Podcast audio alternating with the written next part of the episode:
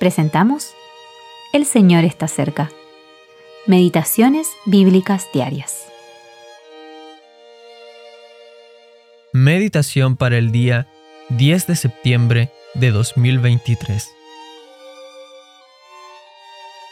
El centurión que estaba frente a él, viendo que después de clamar había expirado así, dijo, Verdaderamente este hombre era hijo de Dios.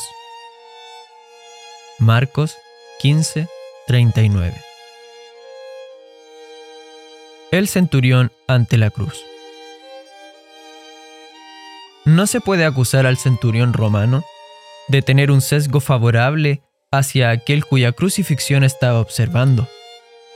Pero en el momento en que el grito triunfante salió de los labios del Señor y éste inclinó la cabeza al morir, la luz brotó en el alma de este pagano inclinó su corazón ante el crucificado y exclamó, Verdaderamente este hombre era hijo de Dios.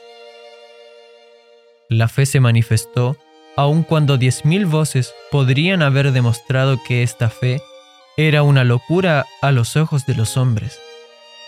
La razón podría haber dicho, estos gobernantes de los judíos debían saber bien, y lo desafiaron a demostrar, bajando de la cruz, que era el Hijo de Dios, el Cristo, el Rey de Israel. Si hubiera podido hacerlo, habría sido sin duda una prueba de su poder. Si el centurión hubiera escuchado tal razonamiento, se habría ido a casa al final de su jornada laboral, aún como un pagano. Pero la fe fue lo que lo impulsó, no la razón.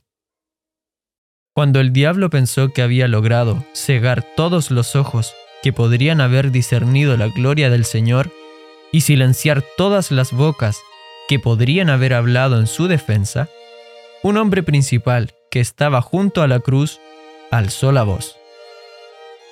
La muerte del Señor, que fue para los sacerdotes y fariseos la prueba de que Jesús no era quien decía ser, fue la revelación de la verdad para este centurión.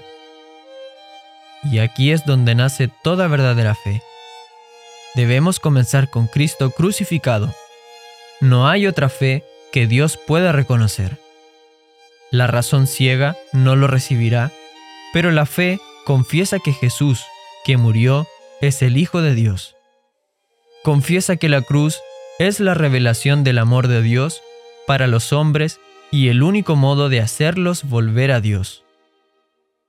El centurión salió de aquella escena en la que había participado, llevando consigo una luz que nada ni nadie podía apagar, pues llevaba consigo la fe en el Hijo de Dios.